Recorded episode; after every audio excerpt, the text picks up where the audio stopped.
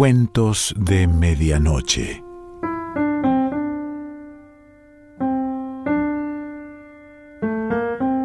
El cuento de hoy se titula El derecho del pasado y pertenece a Villers de l'Isle Adam.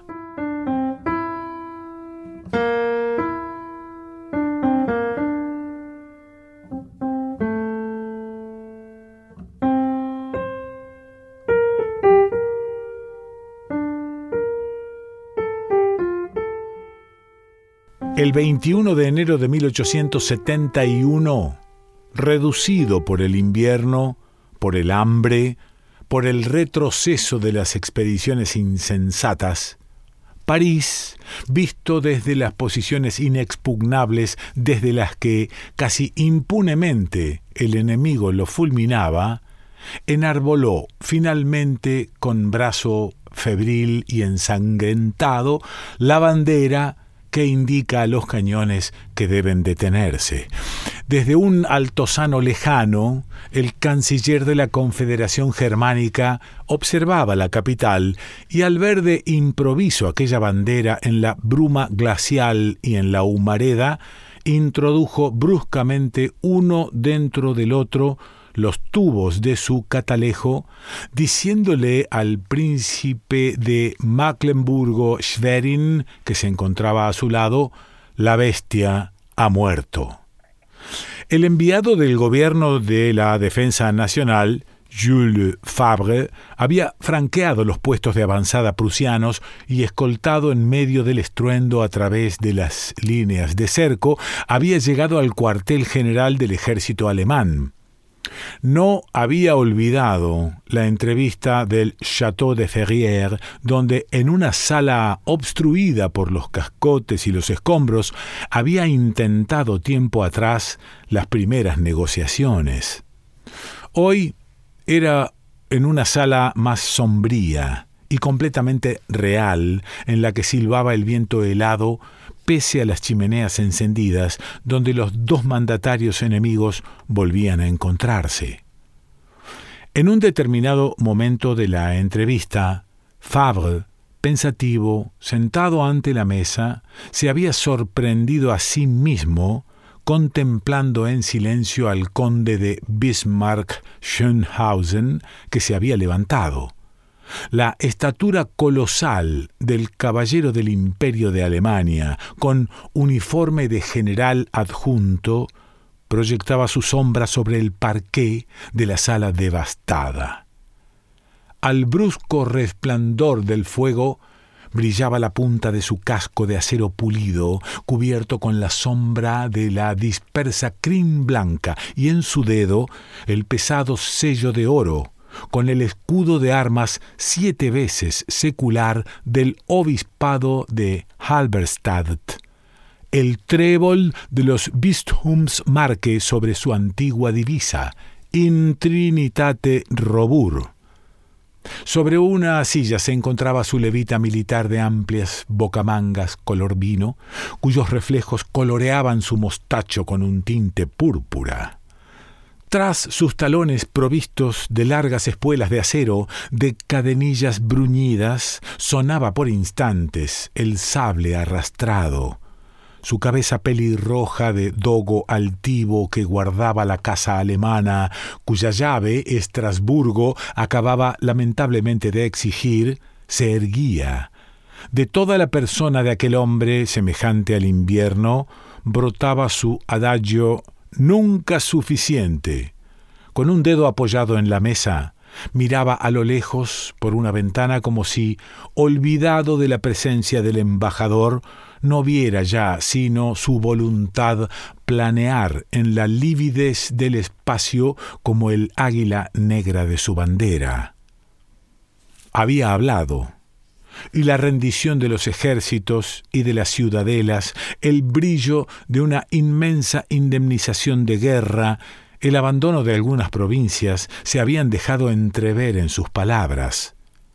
Fue entonces cuando, en nombre de la humanidad, el ministro republicano quiso apelar a la generosidad del vencedor, el cual en aquellos momentos no debía acordarse de otra cosa que de Luis XIV cruzando el Rin y avanzando sobre suelo alemán, de victoria en victoria, y luego de Napoleón, dispuesto a borrar Prusia del mapa europeo, y luego de Lützen de Hanau de Berlín saqueado, de Jena y lejanos retumbos de artillería, semejantes a los ecos de una tormenta, cubrieron la voz del parlamentario que por un sobresalto del espíritu recordó en aquel momento que era el aniversario del día en que, desde lo alto del patíbulo, el rey de Francia había querido también apelar a la magnanimidad de su pueblo cuando el redoble de los tambores cubrió su voz. Sin querer, Fabre se estremeció al comprobar la coincidencia fatal en la que, por la confusión de la derrota, nadie había pensado hasta aquel instante. Era efectivamente del 21 de enero de 1871 del que debía datar en la historia el inicio de la capitulación en la que Francia dejaba caer su espada. Y como si el destino hubiera querido subrayar con una especie de ironía la cifra de la fecha regicida, cuando el embajador de París preguntó a su interlocutor cuántos días de armisticio serían coincididos, el canciller dio esta respuesta final. Veintiuno, ni uno más. Entonces, con el corazón oprimido por la vieja ternura que uno siente por su tierra natal, el rudo parlamentario de mejillas hundidas, de apellido de obrero, de máscara severa, bajó la frente temblando. Dos lágrimas, puras como las que vierten los niños ante su madre agonizante, brotaron de los ojos a las pestañas y rodaron silenciosamente hasta las comisuras crispadas de sus labios. Pues, si hay algo que incluso los más escépticos de Francia sienten palpitar al mismo tiempo que su corazón frente a la altanería del extranjero, es la patria. Caía la tarde, encendiendo la primera estrella, Allá lejos, rojos relámpagos seguidos del ruido prolongado de los cañones de asedio y del chasquido lejano de los disparos de los batallones surcaban a cada instante el crepúsculo. Solo en aquella memorable sala, después de intercambiar un frío saludo, el ministro de nuestros asuntos exteriores pensó durante algunos momentos y sucedió que, desde el fondo de su memoria surgió de repente un recuerdo que las concordancias, ya confusamente observadas por él, convirtieron en algo extraordinario. Era el recuerdo de una historia confusa, de una especie de leyenda moderna acreditada por testimonios y circunstancias, y a la que él mismo se encontraba extrañamente ligado. En otros tiempos, hacía ya muchos años, un desgraciado de origen desconocido, expulsado de una pequeña ciudad de la Prusia sajona, había aparecido cierto día en París en 1833. Allí, expresándose con dificultad en nuestra lengua, extenuado, deteriorado, sin asilo ni recursos, se había atrevido a declarar que era el heredero de aquel cuya augusta cabeza había rodado el 21 de enero de 1793 en la Plaza de la Concordia bajo el hacha del pueblo francés. Con la ayuda, decía, de un acta de defunción cualquiera, de una oscura sustitución, de un rescate desconocido, el delfín de Francia, gracias a la abnegación de dos nobles, había escapado ciertamente de los muros del temple y el evadido real era él. Tras mil reveses y mil miserias, había regresado a justificar su identidad. al no encontrar en su capital sino un catre de la beneficencia, aquel hombre que nadie acusó de demencia sino de mentira, hablaba del trono de Francia como heredero legítimo. Abrumado bajo la casi total persuasión de una impostura, aquel personaje no escuchado, rechazado por todas partes, había ido a morir tristemente en 1845 en la ciudad de Delft, en Holanda. Al ver aquel rostro muerto, se habría podido decir que el destino había exclamado Te golpearé la cara con mis puños hasta que tu madre no pueda reconocerte. Y cosa más sorprendente aún, los estados generales de Holanda, con el consentimiento de las cancillerías y del rey Guillermo II, le habían otorgado a aquel enigmático personaje funerales de honor, como a un príncipe, y habían aprobado oficialmente que se escribiera este epitafio sobre la lápida de su tumba. Aquí yace Carlos Luis de Borbón, duque de Normandía, hijo del rey Luis XVI y de María Antonieta de Austria, 17 de su nombre rey de Francia. ¿Qué significaba aquello? Aquel sepulcro desmentido al mundo entero, a la historia, a las convicciones más firmes, se levantaba allá lejos en Holanda como una cosa de ensueño en la que no se quería pensar demasiado. Esta inmotivada decisión del extranjero no podía sino agravar las legítimas desconfianzas y se maldecía la terrible acusación. Sea como fuere, un día de otros tiempos, aquel hombre de misterio, de miseria y de exilio habían ido a visitar al abogado ya famoso, que sería después el delegado de la Francia vencida como un aparecido fantasmagórico. Había solicitado hablar con el orador republicano y le había confiado la defensa de su historia. Y por un nuevo fenómeno, la indiferencia inicial, por no decir la hostilidad del futuro tribuno, se había disipado al primer examen de los documentos presentados para su apreciación. Conmovido, impresionado, convencido, con razón o sin ella, eso no importa, Jules Favre tomó a pecho aquella causa que iba a estudiar durante treinta años y defender un día con toda la energía y el acento de una fe viva, y de año en año su relación con el inquietante proscrito se había hecho más amistosa, hasta el punto de que un día en Inglaterra donde el defensor había ido a visitar a su extraordinario cliente, éste, sintiéndose próximo a morir, le había regalado, como muestra de alianza y de gratitud profundas, un viejo anillo flordelizado cuya procedencia original no reveló. Era una sortija de chatón plano de oro, en un ancho ópalo central con brillos de rubí había sido grabado primero el escudo de Borbón, tres flores de lis de oro sobre campo de azur, pero por una especie de triste deferencia, con el fin de que el republicano pudiera llevar sin problemas aquella prueba de afecto, el donante había hecho borrar, en la medida de lo posible, el escudo real. Ahora la imagen de una velona tendiendo la flecha en su fatídico arco. También por derecho divino velaba con su símbolo amenazador el escudo primordial. Según los biógrafos, aquel pretendiente temerario era una especie de inspirado y a veces de iluminado.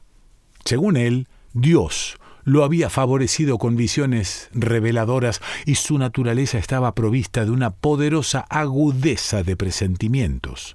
Frecuentemente, el misticismo solemne de sus discursos comunicaba a su voz acentos de profeta. Fue, por tanto, con una entonación extraña y con los ojos fijos en los de su amigo, como dijo en aquella velada de despedida al entregarle el anillo estas singulares palabras.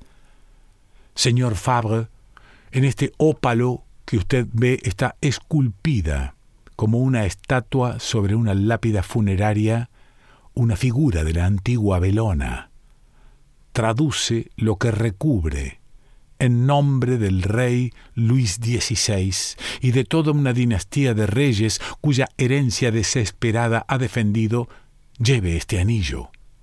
Que sus manes ultrajados penetren con su espíritu esta piedra, que su talismán lo guíe y sea para usted algún día, en algún momento sagrado, testigo de su presencia.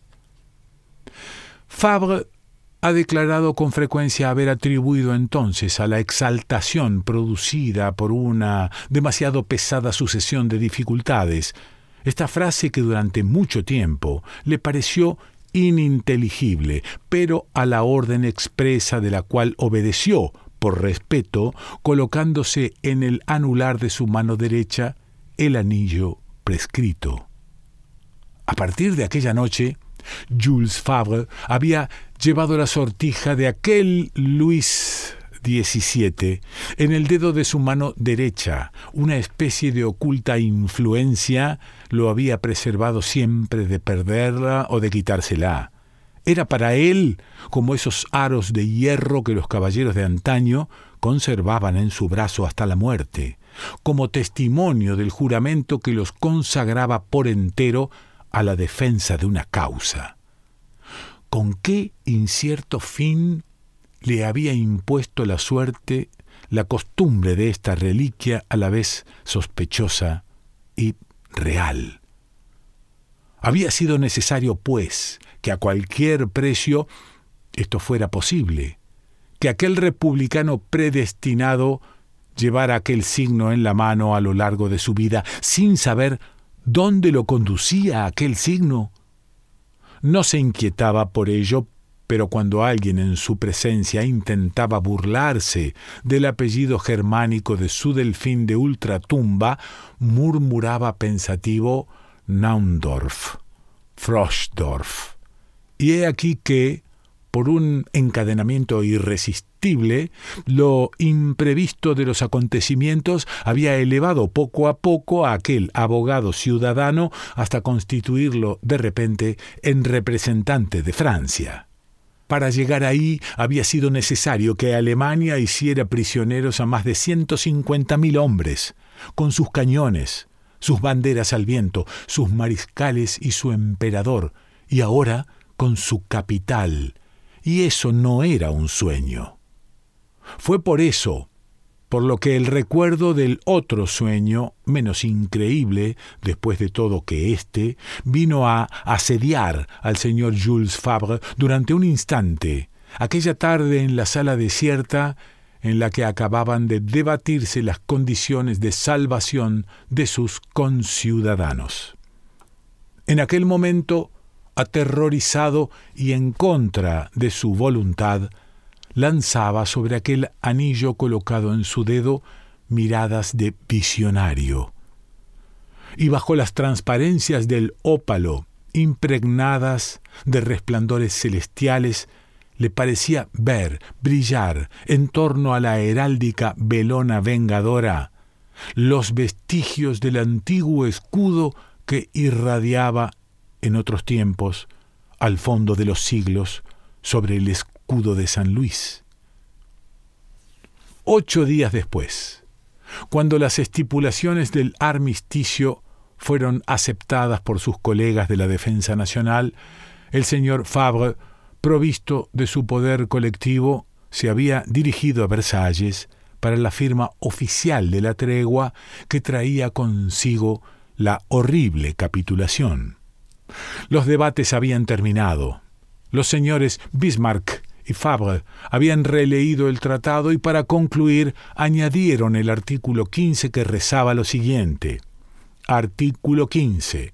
Para dar fe de ello, los susodichos han revestido con sus firmas y sellado con sus sellos las presentes capitulaciones, hecho en Versalles el 28 de enero de 1871, firmado Jules Fabre Bismarck. Tras haber puesto su sello, el señor de Bismarck rogó al señor Fabre que cumpliera con la misma formalidad para regularizar aquel protocolo depositado hoy en Berlín en los archivos del Imperio de Alemania. El señor Jules Fabre declaró que, en medio de las preocupaciones de aquella jornada, había olvidado traer el sello de la República Francesa y quiso enviar a alguien a buscarlo a París. Eso produciría un retraso inútil, respondió el señor de Bismarck. Su sello bastará. Y como si hubiera sabido lo que hacía, el canciller de hierro indicaba lentamente el anillo regalado por el desconocido colocado en el dedo del embajador. Al oír aquellas palabras inesperadas, ante aquel súbito y helador requerimiento del destino, Jules Favre, sorprendido y recordando el deseo profético del que aquella sortija soberana estaba impregnada, miró fijamente, como con el sobrecogimiento de un vértigo, a su impenetrable interlocutor. En aquel instante el silencio se hizo tan profundo que se oyeron en las salas vecinas los golpes secos del telégrafo que comunicaba ya la gran noticia hasta el último punto de Alemania y del mundo, y se oyeron también los silbidos de las locomotoras que transportaban las tropas a las fronteras. Fabre miró de nuevo el anillo y tuvo la sensación de que las presencias evocadas se erguían confusamente a su alrededor en la vieja sala real y esperaban en lo invisible el instante de Dios. Entonces, como si se sintiera el procurador de algún decreto expiatorio de allá arriba, no se atrevió desde el fondo de su conciencia a negarse a la solicitud enemiga no se resistió más al anillo que le llevaba la mano hacia el sombrío tratado. Gravemente se inclinó y dijo, es justo. Y al pie de aquella página, que costaría a la patria tantos ríos de sangre francesa, dos amplias provincias, entre las más bellas de las hermanas, el incendio de la sublime capital y una indemnización de guerra mayor que el numerario metálico del mundo, sobre la cera púrpura, donde la llama palpitaba aún iluminando en contra de su voluntad las flores de lis de oro en su mano republicana. Jules Fabre, pálido, imprimió el sello misterioso en el que bajo la figura de una exterminadora olvidada y divina se afirmaba, pese a todo, el alma repentinamente aparecida en su hora terrible de la casa de Francia. De l'île Adam.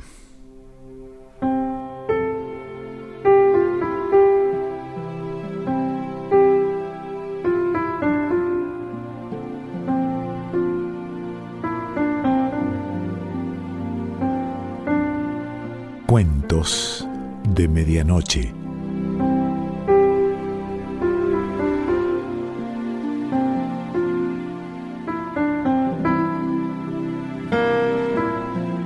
Selección Pancho Mondino. Idea y lectura Quique Pessoa.